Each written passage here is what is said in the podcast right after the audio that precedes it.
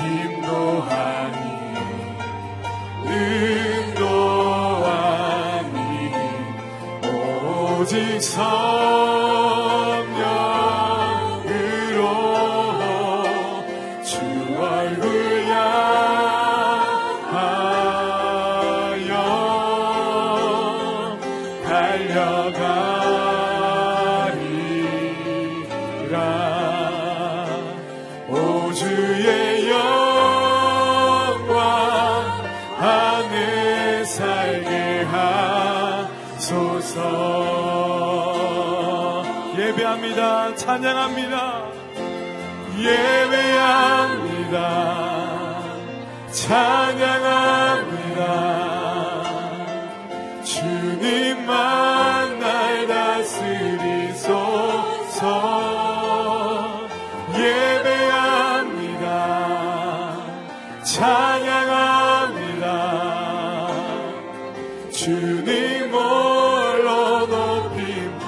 예배합니다. 찬양합니다. 예배합니다. 찬양합니다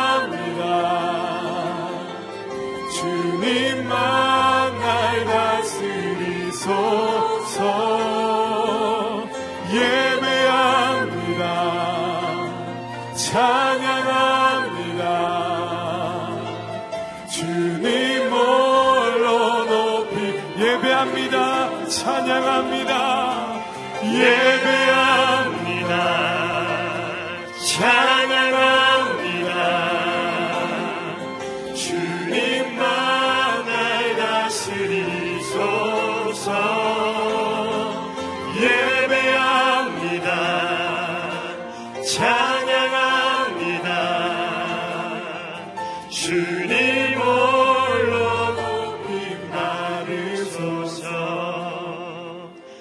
이 시간 기도하실 때에 성령 하나님 우리를 다스려 주옵소서. 우리의 육신의 생각과 제 문제를 다스려 주옵소서. 주님만이 우리를 새롭게 하시고 온전케 하실 줄 믿사오니 성령 하나님 이 새벽도 말씀으로 충만케 하여 주옵소서. 함께 기도하며 나아가겠습니다. 오 하나님 감사합니다 오늘도 변함없이 이 시간 이 새벽을 깨우고 주님을 만날 수 있는 귀한 시간을 허락하심에 감사합니다. 성령 하나님 우리를 다스려 주옵소서. 주님만이 우리를 다스리시는 여호와 하나님이신 줄 믿사오니 우리의 육신의 생각과 우리의 죄의 문제를 다스려 주시고 주님만이 우리를 새롭게 하여 주셔서 온전케 하시는 여호와 하나님이신 줄 믿사오니 성령 하나님 이 새벽도 말씀으로 충만케 하여 주시옵소서. 성령으로 충만케 하여 주시옵소서. 나의 나된 것이 다 주의 은혜입니다. 이 시간 우리 가운데 말씀으로 하나님 새롭게 하여 주셔서 우리의 어둠이 떠나가고 하늘의 문을 여셔서 우리 가운데 성령으로 충만한 이 새벽 될 수 있도록 주님 인도하여 주시옵소서. 목마른 심령으로 가난한 심령으로 나온 저희들 가운데 하나님 말씀의 은혜로 충만케 하여 주셔서 진리의 말씀 생명의 말씀으로 우리 가운데 빛으로 비춰 임하여 주셔서 우리의 삶이 새롭게 변하고 우리의 삶이 온전히 주님의 은혜로 나아갈 수 있도록 주님 역사하여 주시옵소서. 오셔서 말씀하여 주시옵소서 하나님 임재 가운데 더 깊이 들어가는 이 새벽이 될 수 있도록 주님 역사하여 주시옵소서. 주님의 은혜를 사모합니다. 주님 말씀하여 주옵소서. 완전하신 주의 이름을 찬양합니다. 우리를 다스리시고 가장 선한 길로 인도하시는 분이 오직 여호와 하나님이신 줄 믿습니다. 저희들 안에 성령 하나님을 의지하고 오직 성령 하나님께서 기뻐하시는 일을 사모하는 저희들의 마음밭이 될 수 있도록 인도하여 주시옵소서 말씀의 능력으로 오늘도 성령 충만한 이 새벽 될 수 있도록 인도하여 주옵소서 감사함을 드리며 살아계신 예수 그리스도의 이름으로 기도드립니다. 아멘. 오늘 우리에게 주시는 하나님의 말씀은 로마서 8장 9절부터 17절까지의 말씀입니다. 로마서 8장 9절부터 17절까지의 말씀을 함께 교독하도록 하겠습니다. 그러나 하나님의 영이 여러분 안에 거하시면 여러분은 육신에 있지 않고 성령 안에 있습니다. 누구든지 그리스도의 영이 없으면 그리스도의 사람이 아닙니다. 그러나 그리스도가 여러분 안에 계시다면 몸은 죄로 인해 죽으나 영은 의로 인해 살아 있습니다. 예수를 죽은 사람 가운데서 살리신 분의 영이 여러분 안에 거하시면 그리스도 예수를 죽은 사람 가운데서 살리신 분께서 여러분 안에 거하시는 자기 영으로 인해 여러분의 죽을 몸도 살리실 것입니다. 그러므로 형제들이여 우리는 육신을 따라 살아야 하는 육신에 빚진 사람이 아닙니다. 만일 여러분이 육신을 따라 살면 반드시 죽을 것이지만 성령으로 몸의 행실을 죽이면 살 것입니다. 누구든지 하나님의 영으로 인도를 받는 사람들은 하나님의 아들들입니다. 여러분은 다시 두려움에 이르게 하는 종의 영을 받지 않고 양자의 영을 받았습니다. 우리는 그 영으로 아바 아버지라고 부릅니다. 성령은 친히 우리의 영과 더불어 우리가 하나님의 자녀임을 증언합니다. 함께 읽겠습니다. 우리가 자녀이면 또한 상속자입니다. 우리가 그리스도와 함께 영광을 받기 위해 그분과 더불어 고난을 받으면 우리는 하나님의 상속자요 그리스도와 함께 상속자가 됩니다. 나 같은 죄인을 입양하신 하나님 아버지의 은혜라는 제목으로 이상주 목사님 말씀 전해 주시겠습니다.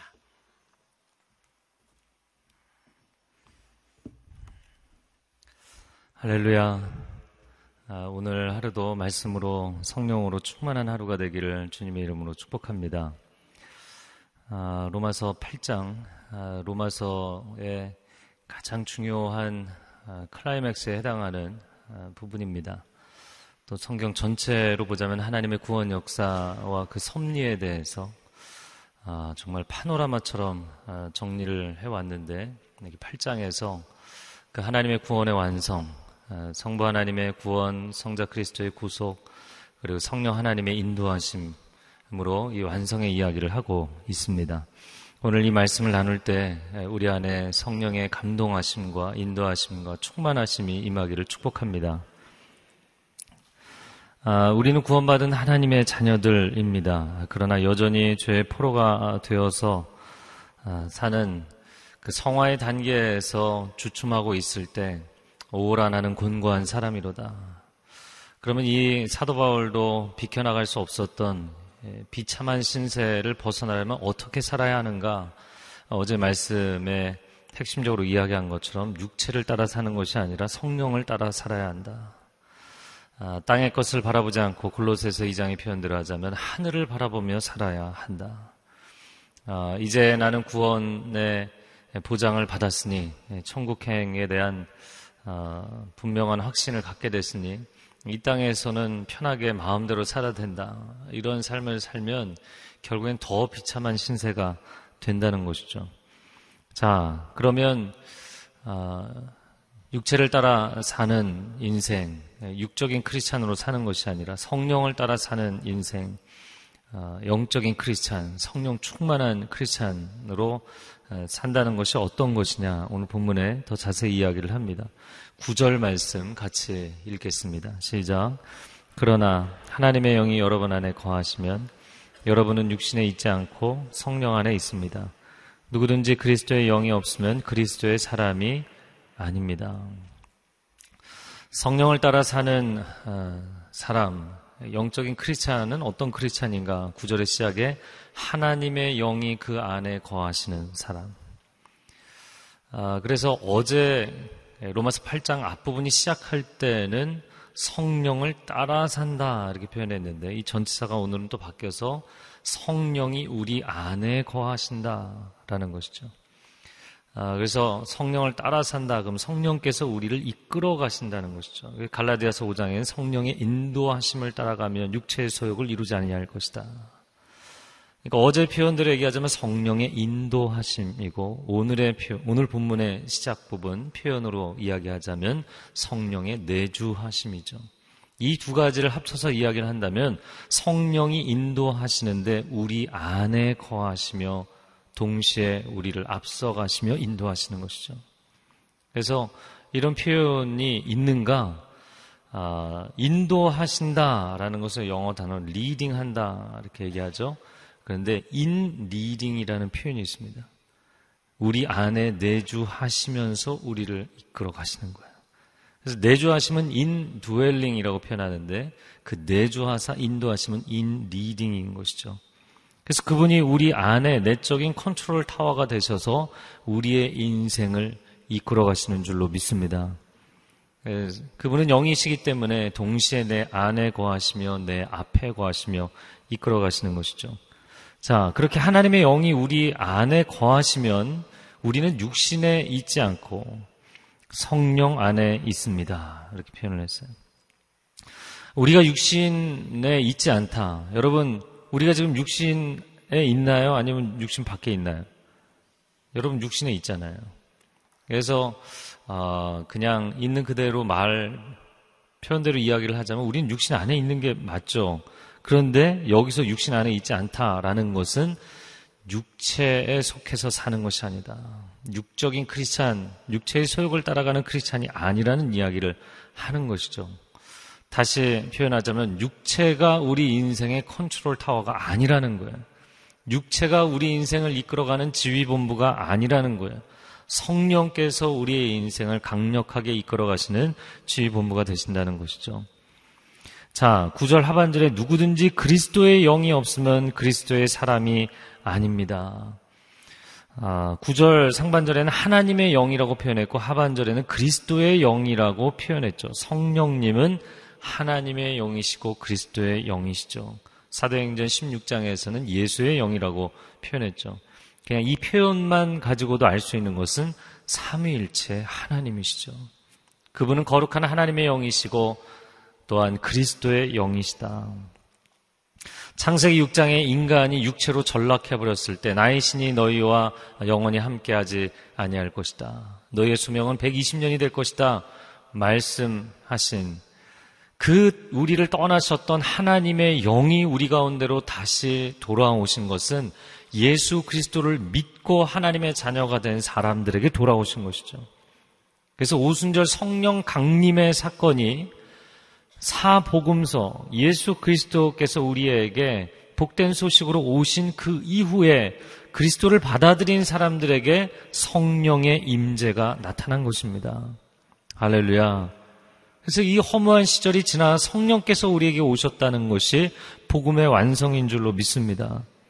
그럼 성령님께서 우리에게 하시는 두 가지 역할, 이제 오늘 내용에도 나오고 또 어제 내용에도 쭉 계속해서 이어졌던 두 가지 측면을 갖고 이야기한다면 성령께서는 우리 구원의 전 역사 가운데 구원을 좁은 개념으로 넓은 개념으로 크게 두 가지를 봅니다. 구원의 좁은 개념은 아, 예지, 예정, 칭의, 성화, 영화 이 단계에 있어서 칭의에 해당하는 부분을 좁은 개념의 구원으로 보죠. 그러나 구원의 전 역사로 놓고 보면 이 다섯 가지, 여섯 가지 단계가 다 포함이 되는 것입니다. 그래서 우리를 의롭다고 칭해 주시는 죄인들을 부르사 그리스도의 보혈을 의지하는 자들에게 의롭다고 불러 주시는 이 칭의의 단계. 오늘 뒷부분에 양자의 영이시다. 우리를 어답션, 우리를 양자 삼으신다. 자녀가 아니었던 자를 자녀로 받아 주신다. 할렐루야. 그때 성령께서 역사하십니다. 그래서 아바 아버지라 부르게 하신다라는 것이죠. 근데 두 번째는 성령께서 하시는 역할은 그 다음 단계, 칭의 다음 단계가 성화이죠, 성화. 하나님의 자녀가 된 사람들을 그 자녀답게 거룩하게 하신다. 그래서 어제도 말씀드렸지만 거룩의 견인차가 되신다. 우리를 날마다 거룩하게 하시는 성령 하나님. 성령님은 우리의 구원에도 관여하시고 우리를 거룩해 하시는 것에도 관여하시는 것이죠. 그 두 가지 성령의 역사하심과 기능하심이 10절과 11절 말씀에 각각 나와 있는 것입니다. 자, 10절, 11절을 같이 읽겠습니다. 시작. 그러나 영은 의로 인해 살아 있습니다. 예수를 죽은 사람 가운데서 살리신 분의 영이 여러분 안에 거하시면 그리스도 예수를 죽은 사람 가운데서 살리신 분께서 여러분 안에 거하시는 자가 영으로 인해 여러분의 죽을 몸도 살리실 것입니다. 아멘. 그리스도가 여러분 안에 계시다면 몸은 죄로 인해 죽으나 영은 의로 인해 살아 있습니다. 아, 그리스도가 여러분 안에 계시면 이렇게 표현을 했죠. 왜냐하면 구절 끝나는 부분에서 그리스도의 영이 그 안에 있는 사람이 그리스도의 사람이라고 표현을 했잖아요. 그리스도의 영이 계셔야만 그리스도의 사람이다. 아주 단호한 선언이죠. 쫙 직선을 긋는 것처럼 아주 명확하게 선포를 했습니다. 그래서 그리스도의 영이 없다면 그 사람은 그리스도의 사, 크리스찬이 아니다. 여러분 그 사람이 여러분이 크리스찬이라면 가장 중요한 지표는 무엇이냐면 성령께서 내주하신다. 성령께서 내주하심이 분명하다라는 것이에요. 크리스찬이라는 것은 단순한 명칭이나 직분이 아니라는 것이죠. 단순한 이름이 아닙니다. 그것은 영적인 것입니다. 그래서 마태복음 16장에 베드로가 주는 그리스도시여 살아계신 하나님의 아들이시니이다. 그때 주님 뭐라고 말씀하셨냐면 이것을 너에게 알게 하신 이는 혈육에 따라 된 것이 아니라 하늘에 계신 내 아버지께서 알게 하신 것이다. 영적인 사건이라는 것이죠. 예수 그리스도를 주로 고백하고 하나님을 아버지라 고백하는 건 영적인 사건이다. 고린도전서 12장 2절에서는 성령으로 아니하고는 예수를 주라 고백할 수 없느니라. 예. 그래서 예수를 주라 고백하고 하나님을 아버지라 고백하면 성령의 역사하심이에요. 이건 다시 한번 삼위일체의 개념으로 생각하면 너무나 당연한 거예요. 그렇죠? 예. 성령이 역사하셔야 삼위의 성부와 성자를 고백할 수 있게 되는 것이죠. 자, 그래서 당신이 크리스찬이라면 성령의 내주하심이 분명하다. 그래서 그것을 바로 이어받아서 9절에 그리스도의 영이라고 표현했고 10절에서는 그리스도가 여러분 안에 계시다면 이렇게 표현한 거예요. 그리스도의 영이 계시다는 것은 그리스도가 계시다는 뜻이기 때문에 삼위일체이시니까. 그래서 그리스도의 사람이다라고 표현했는데 그리스도의 사람이라는 것은 성령의 내주하심을 의미하고 하나님의 자녀임을 의미하는 것이죠. 자, 그런데 10절에 뭐라고 표현했냐면 몸은 죄로 인해 어떻게 된다고요? 죽으나 영은 의로 인해 산다. 몸이 죄로 인해서 죽는다라는 것은 지금 계속 이야기한 것이에요. 6장, 7장 들어오면서 계속 이야기를 한 것입니다. 이 죄의 도구가 된 육신은 죽은 것이다. 육신은 소망이 없다. 소망이 있는 것은 우리의 영이 의를 얻게 된 것. 이신득의 믿음으로 하나님께서 우리에게 그리스도를 통해서 제시하신 그 의를 얻게 됨으로 인해서 영이 살아나는 것. 고린도서 4장의 표현으로 이야기하자면 겉사람은 날로 후패하여 가지만 쇠하여 가지만 우리의 속사람은 날로 새로운 줄로 믿습니다. 자, 그래서 아, 이 육체의 일을 벗어버리고 날마다 영적인 일에 집중하게 하시는 지금 10절을 제가 10절, 11절 이야기하기 전에 9절에서 성령의 두 가지 역사, 두 가지 기능이라고 표현을 했죠. 10절은 첫 번째 부분에 해당하는 것이에요. 의라는 것이 중요한데 우리의 영은 의로 살아난다. 이신득의, 칭의에 해당하는 부분인 것이죠. 우리가 하나님의 자녀가 되고 나서 집중적으로 하나님이 우리에게 주시는 기간이 있어요. 세상을 등지고 하나님께 집중하는 시간. 육체를 따르지 않고 영적인 일에 집중하는 시간, 땅의 것을 바라보지 않고 하늘을 바라보는 시간. 그래서 그때는 세상 친구들도 좀 이렇게 내려놓게 하시고, 세상사도 좀 내려놓게 하시고, 술 친구 다 내려놓게 하시고, 하나님만 바라보게 하시는 시간들이 있더라고요. 그래서 어떤 분 같은 경우는 어, 직장까지 내려놓고 한 3년을 교회 그냥 사시더라고요. 근데 주변에 있는 사람들이 그러는 거예요. 아니, 과연 너의 하나님이 너의 인생에 대해서 그렇게 직장도 안 다니고 재정적인 책임감도 없이 살라고 하셨냐. 그렇게 막 비난을 하는 거예요. 아니요. 그렇게 당신 마음대로 판단할 수 없습니다. 하나님께서 그 한 사람에게 인생이 아주 중요한 그 기간에 집중적으로 하나님의 은혜로 채우게 하실 때가 있어요. 여러분, 메마른 광야를 지나갈 때 오아시스에서 물을 잔뜩 챙기는 거예요. 그때 잔뜩 물을 머금고 그리고 그 광야의 길을 걸어갑니다. 이 사막은 뭐 연간 강수량 100mm, 200mm. 선인장들이 비가 쏟아져 내릴 때 그때 속에 물을 가득 채우는 거예요. 그리고 나머지 1년을 견디는 거예요. 여러분 하나님 은혜가 부어질 때 충만하게 채우시기를 축복합니다. 아, 이 정도면 됐지. 평상시에는 그 정도면 되죠. 그러나 여러분의 인생의 앞길에 어떤 길이 나올지 모르는 거예요. 은혜의 자리에 머무르라 하실 때가 반드시 있습니다.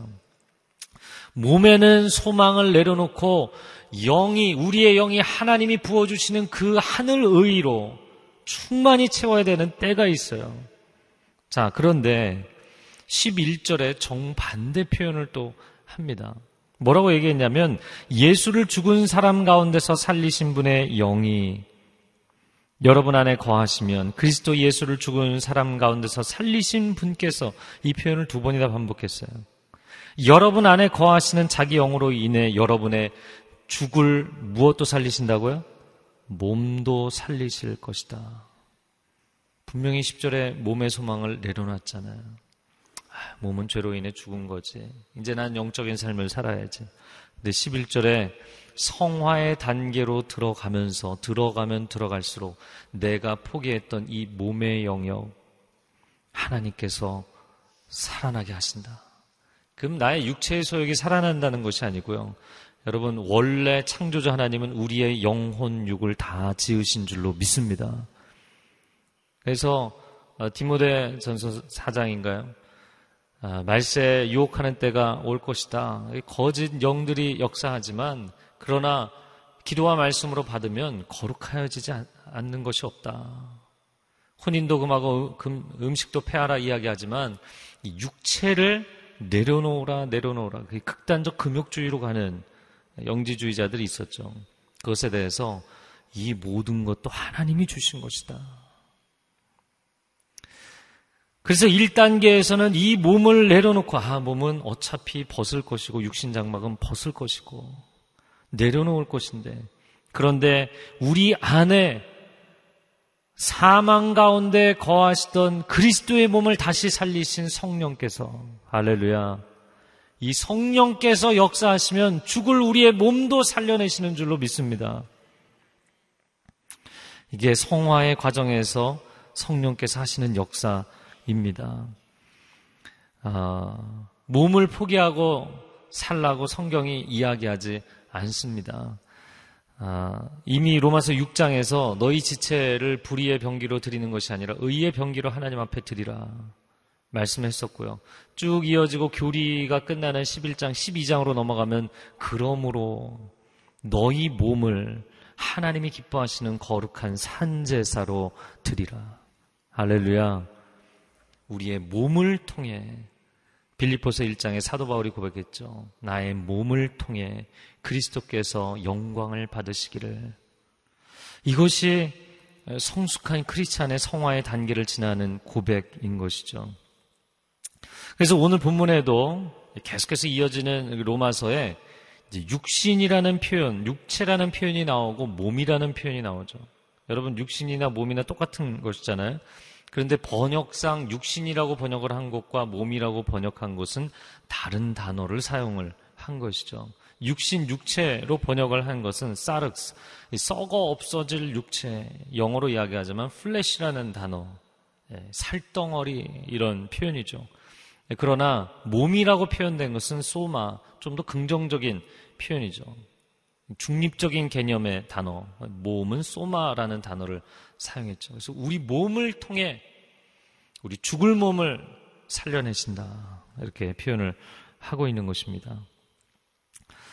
아, 성령께서 우리 안에서 영생하도록 솟아나는 샘물의 능력이 되시는 줄로 믿습니다. 그래서 실제로 성령 충만하면 다시 살아나는 역사가 나타나나요? 안 나타나나요? 여러분 분명히 체험을 하셨을 것입니다.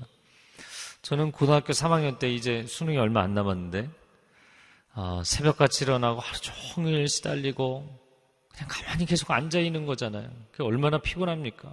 소화도 안 되고 혈액순환도 안 되고 한밤중에 독서실에서 뭐 12시, 1시 그때 집에 들어오면 또 새벽에 일어나야 되는데 아, 그때 저희 그 독서실 원장님이 꼭 밤 11시쯤에 한 장 걸치셨어요. 그리고 운전을 하셨어요.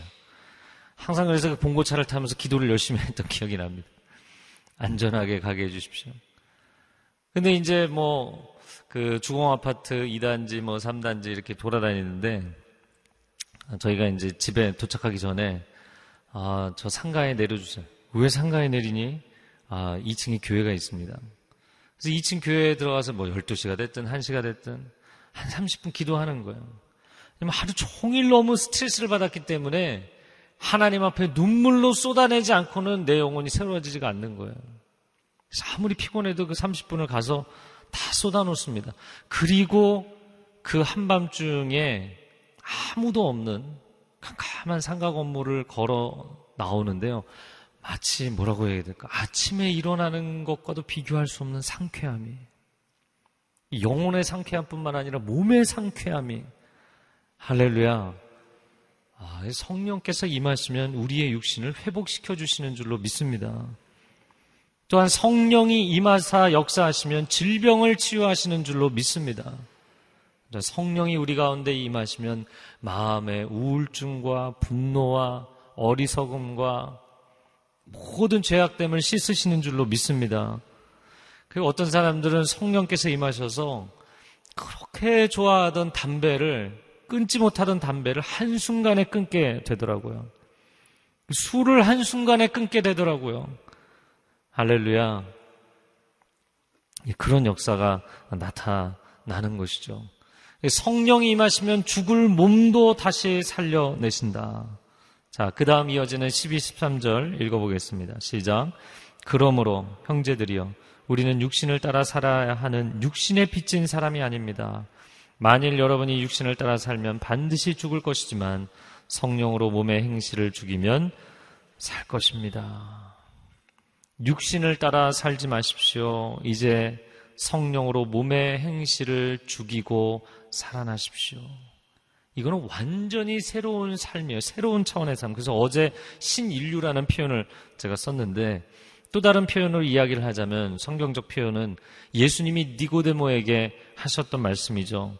사람이 거듭나지 아니하면 하나님의 나라를 볼 수 없느니라. 이 거듭남, 중생, rebirth, born again, 다시 태어나는 것이다. 영으로 다시 태어나는 것이다. 어머니 뱃속에 다시 들어가나요? 이렇게 니고데모가 질문을 했잖아요. 아니다. 여러분 영적으로 다시 태어나는 하나님의 자녀들이 되시기를 바랍니다. 12절에 육신을 따라 살아야 하는 육신에 빚진 사람이 아닙니다. 아, 주께서 십자가의 보혈로 우리의 죄의 빚을 다 청산해 주셨잖아요. 우리가 갚을 수 없는 이 죄의 빚을 다 갚아 주셨어요. 왜냐하면 이 죄라는 것은 삭시 따라오잖아요. 아, 그러니까 이 마약을 권하는 사람들, 악한 것을 권하는 사람들, 처음에 한 봉지는 이거 공짜야. 한 봉지, 두 봉지. 공짜로 주고 이거 굉장히 좋은 거야, 스윗한 거야. 그래 놓고선 거기에 중독되면 자기 전 재산을 털어서 그걸 사게 돼 있잖아요. 자기 생명을, 자기 인생을, 자기 시간을, 자기 건강을 거기 팔아넘기게 돼 있잖아요. 죄는 반드시 삭슬 치르게 돼 있어요. 그런데 그 죄의 삭슨 결국에는 총합이 죽음이라는 것이죠. 죄의 삭슨 사망입니다. 결국 사망에 이르게 하고자 하는 거예요. 그런데 그 죄의 대가를 누가 지불하셨어요? 십자가 위에서 그리스도께서 대신 죽으심으로 내가 죄의 대가지불로 죽어야 되는 것을 주께서 죽으심으로 그 빚을 다 갚아주셨는데 왜 다시 우리가 육체의 소욕대로 죄를 지으며 살아서 또 빚을 지며 살아야 되겠냐는 거죠. 여러분, 다시는 영적인 빚쟁이로 살지 마십시오. 그렇게 되면 칠장 상태로 돌아가는 것입니다. 그렇게 되면 비참한 인생으로 전락하게 되는 것입니다. 그 길로 가지 마십시오. 은혜로 용서해 주시고 받아주시지 않았습니까? 탕자를 그 집에 다시 받아주셨어요. 그런데 왜 또다시 길거리로 나가겠냐고요? 나가지 마시라는 거예요. 이제는 자녀답게 살아야 되고, 이제는 하나님의 명을 따라 성령의 인도하심을 따라 살아야 될 줄로 믿습니다. 그래서 오늘 본문의 12절, 13절에는 나와 있지 않지만 12절에 육신에 빚진 사람 이렇게 표현되어 있죠. 근데 13절에서는 성령으로 몸의 행실을 죽이면 사는 사람. 그걸 12절의 표현으로 똑같이 맞춰서 표현한다면 성령의 빚진 인생. 이렇게 되는 것이죠. 여러분, 성령님은 과연 우리에게 어떤 역할을 하시기에 우리가 성령의 은혜에 빚지는가? 성령의 역사하심에 빚지는가? 어, 어제 설교의 마지막 결론 부분에서 드렸던 말씀이죠. 삼일체 하나님이 나를 어떻게 거룩하게 하시는가? 내가 거룩하니 너희도 거룩하라. 성부 하나님은 거룩의 원형이 되시는 분. 그리고 성자 그리스도는 거룩의 모델이 되시는 분. 이것이 곧 거룩이라는 것을 인성 속에 사시며 신성을 살아내신 육체를 따라 살지 않고 성령을 따라 사신 그 모범이 되시는 분. 자, 하나님의 나를 거룩하게 하시겠다는 의지가 있습니다. 그분이 우리에게 거룩하라 명령하셨다는 건 그분이 계획하시고 의도하신다는 그분의 굳건한 의지가 있으시다는 거죠. 그리고 나서 예수 그리스도라는 명확한 모범을 보여주셨어요. 그대로 따라하면 돼요. 예수님은 거룩의 모범이시고 교범이시죠. 자, 그런데 그 매뉴얼만 있으면 해결되는가? 여러분, 내가 무슨 배드민턴을 배우려고 그래요. 그 배드민턴 매뉴얼 딱 주면 갑자기 막 실력파가 되나요? 아니요. 그걸 보고도요. 누가 가르쳐 주시는 분이 있어야 돼요. 바로 우리를 가르쳐 주시는 분. 거룩의 스승이 되시고 그 우리의 어, 교관이 되시는 분이 성령 하나님이십니다. 할렐루야. 날마다 걸음마다 우리와 동행하시며 요한복음 14장 26절에 보혜사가 너희에게 오시면 내가 너희에게 말한 모든 것을 가르쳐 주시고 생각나게 해 주실 것이다. 할렐루야. 예수님이 사복음서 이렇게 사십시오. 매뉴얼을 적어주고 가셨어요.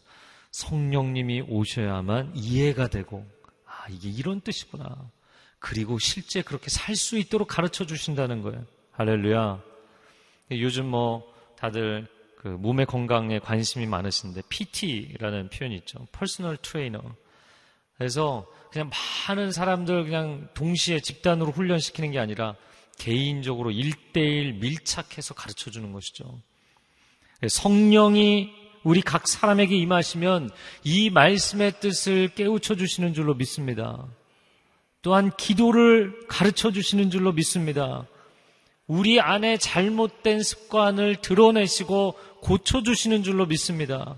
또한 거룩한 삶을 살 수 있도록 영적인 열심을 불어넣어 주시는 줄로 믿습니다. 이게 성령의 역사하심이죠. 성령의 역사하심.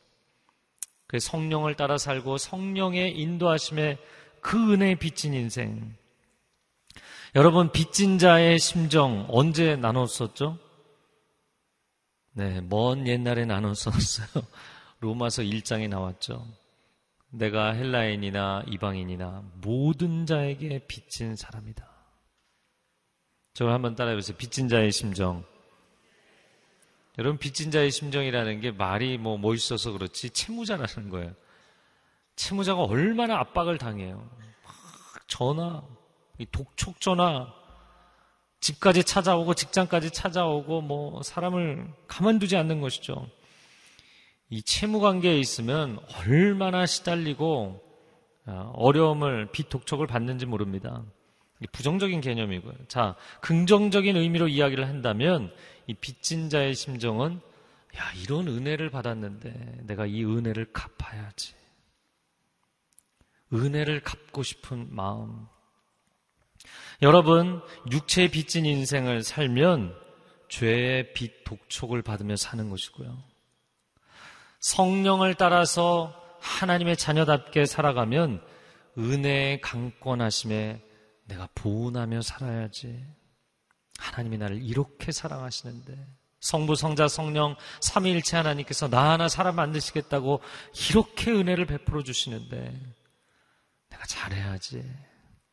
여러분 학생 하나 놓고 선생님이 이렇게 이렇게 최고의 비교할 수 없는 선생님이 나 하나 사람 만드시겠다고 도와주시면 얼마나 이게 영광입니까? 얼마나 영광이에요. 자, 14절 말씀 같이 읽겠습니다. 시작.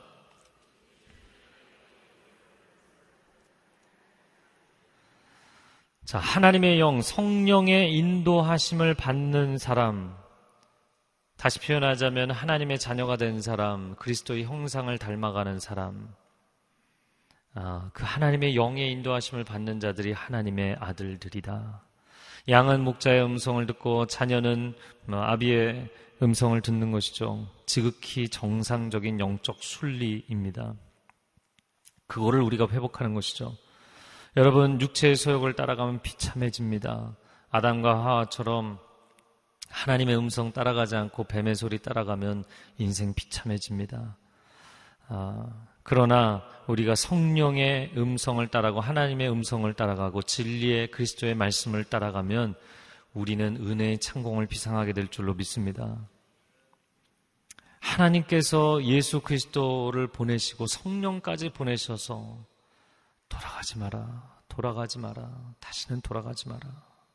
다시는 그 비참한 지경으로 돌아가지 마라 말씀하시는 줄로 믿습니다. 왜 우리가 다시 돌아가야 되겠는가? 이 거룩한 신분을 얻었는데, 이 놀라운 특권을 얻었는데, 왜 우리가 돌아가겠는가? 주님 뜻대로 살기로 했네, 주님 뜻대로 살기로 했네, 뒤돌아서지 않겠네. 여러분 한번 같이 찬양할까요?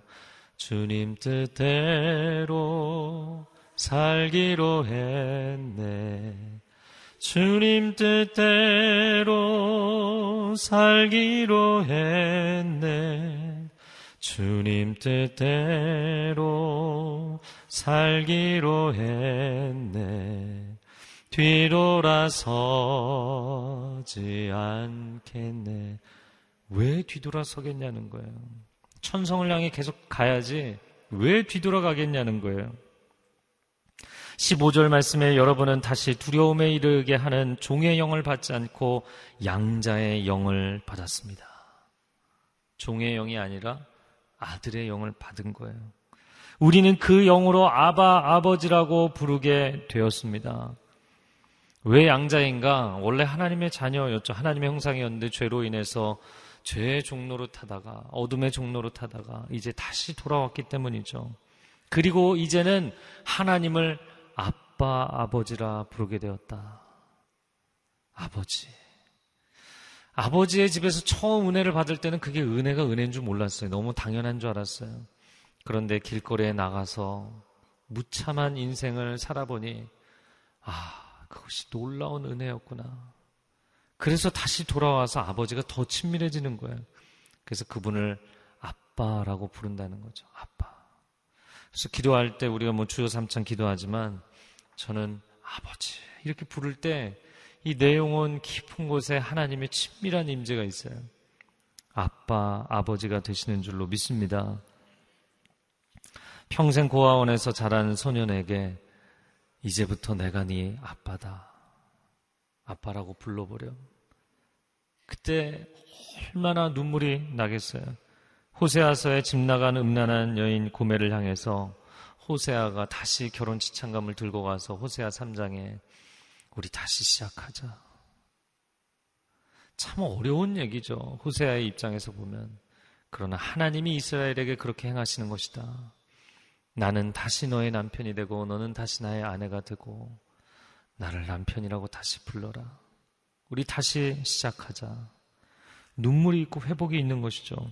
자, 이어지는 16, 17절 말씀 같이 읽겠습니다. 시작. 성령은 친히 우리의 영과 더불어 우리가 하나님의 자녀임을 증언합니다. 우리가 자녀이면 또한 상속자입니다. 우리가 그리스도와 함께 영광을 받기 위해 그분과 더불어 고난을 받으면 우리는 하나님의 상속자요. 그리스도와 함께 상속자가 됩니다. 자, 성령이 그 안에 계셔야 크리스찬이다. 또 14절에는 성령의 인도를 받아야 하나님의 자녀다. 제가 그래서 이 로마서 오늘 부분을 묵상을 하면서 전체적인 논리적 전개상으로는 아, 칭의 이후의 성화에 대해서 다루고 있는 것인데 그래서 어제도 그걸 굉장히 많이 강조했죠. 난 크리스찬을 얘기하는 것이 아니라 크리스찬인데도 육체를 따라 사는 사람들을 이야기하는 것이다. 성화에 실패한 사람들. 신분만 얻고 성화, 에 실패한 사람들. 이 성화의 과정을 집중하다가 구절의 표현도 그렇고 14절의 표현도 그렇고 이거는 하나님의 자녀가 되는 좁은 개념의 구원, 이 칭의의 부분에 해당하는 것 아닙니까? 왜 다시 이게 돌아갔지? 진도가 왜 다시 돌아갔지? 이런 생각을 했어요. 자, 이유는 세 가지 때문인데 첫 번째, 그 칭의와 성화는 구원의 전 과정에 있어서 연속선상에 있기 때문입니다. 그 두 번째, 로마서 8장은 성령에 집중해서 표현하고 있기 때문이에요. 근데 성령께서 이 두 가지 영역에 다 개입하시기 때문이죠. 세 번째는 성화가 무너지면 거꾸로 돌아가게 돼 있어요. 성화가 무너진 사람은 이 거룩한 삶이 따라오지 않으면 신분에 대한 확신이 무너져요. 야, 내가 이러고도 하나님의 자녀인가? 이게 무너지게 돼 있어요. 그러나 성령을 따라 살며 성화가 이루어지면 아, 성령이 내 안에 이렇게 역사하신 정말 나는 하나님의 자녀가 맞구나. 이거를 확인하게 되어 있어요. 그래서 이 두 가지가 오늘 본문에 다 나오는 것이죠. 그리고 17절에는 자녀이면 상속자다. 저를 한번 따라해 보세요. 우리는 하나님의 자녀입니다. 네, 두 번째 저를 따라해 보세요. 우리는 하나님의 상속자입니다. 두 가지 부르심이죠. 이 내용이 이제 내일 이어져서 나옵니다. 자녀일 뿐만 아니라 이제는 하나님 나라를 세워가야 될 사명자의 인생.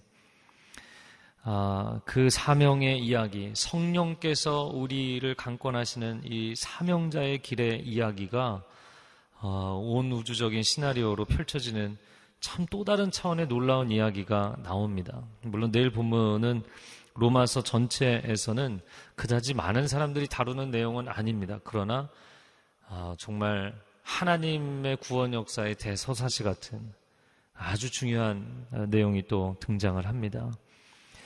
아, 오늘 이 설교를 마치면서 다시 한 곡 찬양을 했으면 좋겠는데요. 아버지 사랑합니다. 아버지 경배합니다. 아버지 채워주소서.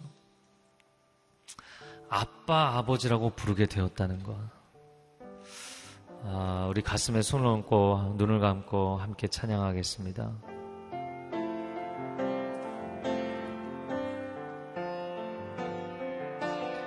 아버지 사랑합니다. 아버지 경배합니다. 아버지 채워주소서 당신의 사랑으로. 성령 하나님 성령님 사랑합니다. 성령님 경배합니다 성령님 채워주소서 당신의 사랑으로 예수님 예수님 사랑합니다. 예수님 경배합니다 예수님 채워주소서 당신의 사랑으로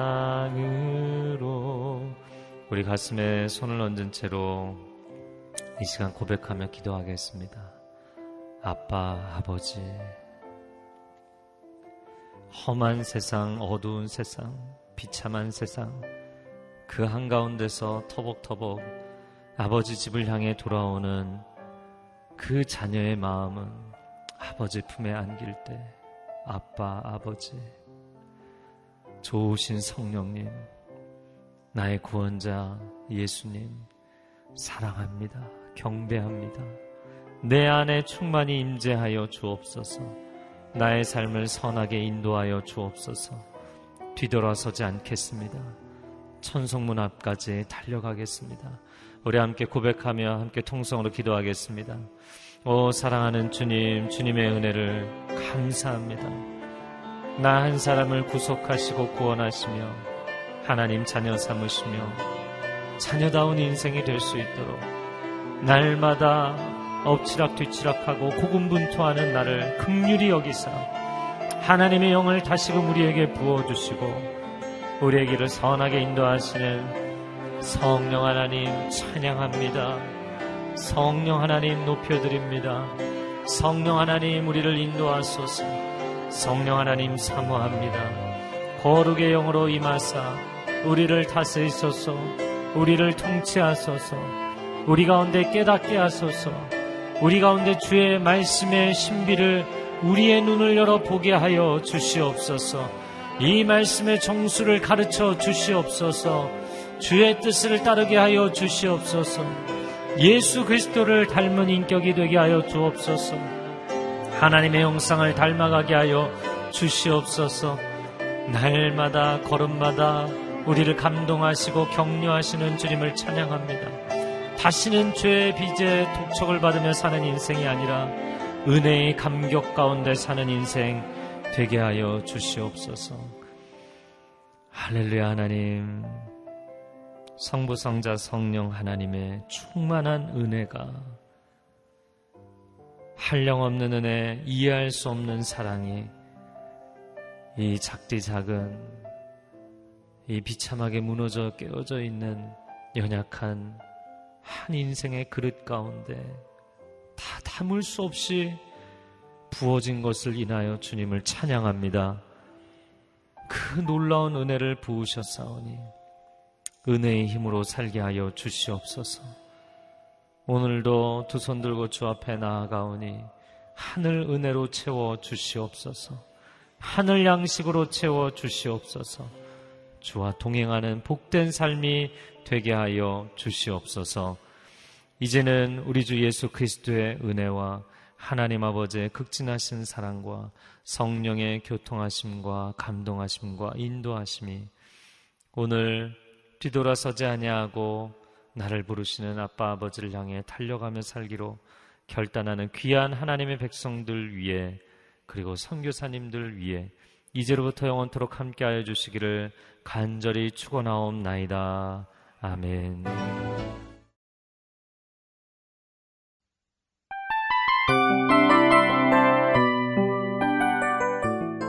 이 프로그램은 청취자 여러분의 소중한 후원으로 제작됩니다.